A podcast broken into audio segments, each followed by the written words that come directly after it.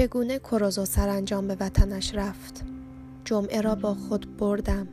بعضی از چیزهایی را که ساخته بودم نیز با خود بردم تا در سالهای بعد جزیره را به یاد بیاورم. جزیره را در 1687 پس از آنکه 28 سال، 2 ماه و 7 روز در آن بودم ترک کردم. پس از این ماجراها به سفرهای دیگری رفتم که در اینجا از آنها صحبت نکردم. اکنون مردی پیرم که برای سفری طولانی تر از تمام این سفرها آماده شدم. سالهای فراوانی زیستم و زندگی متنوعی داشتم و از این نعمت برخوردار شدم که روزهای آخر عمرم را در صلح و صفا زندگی کنم.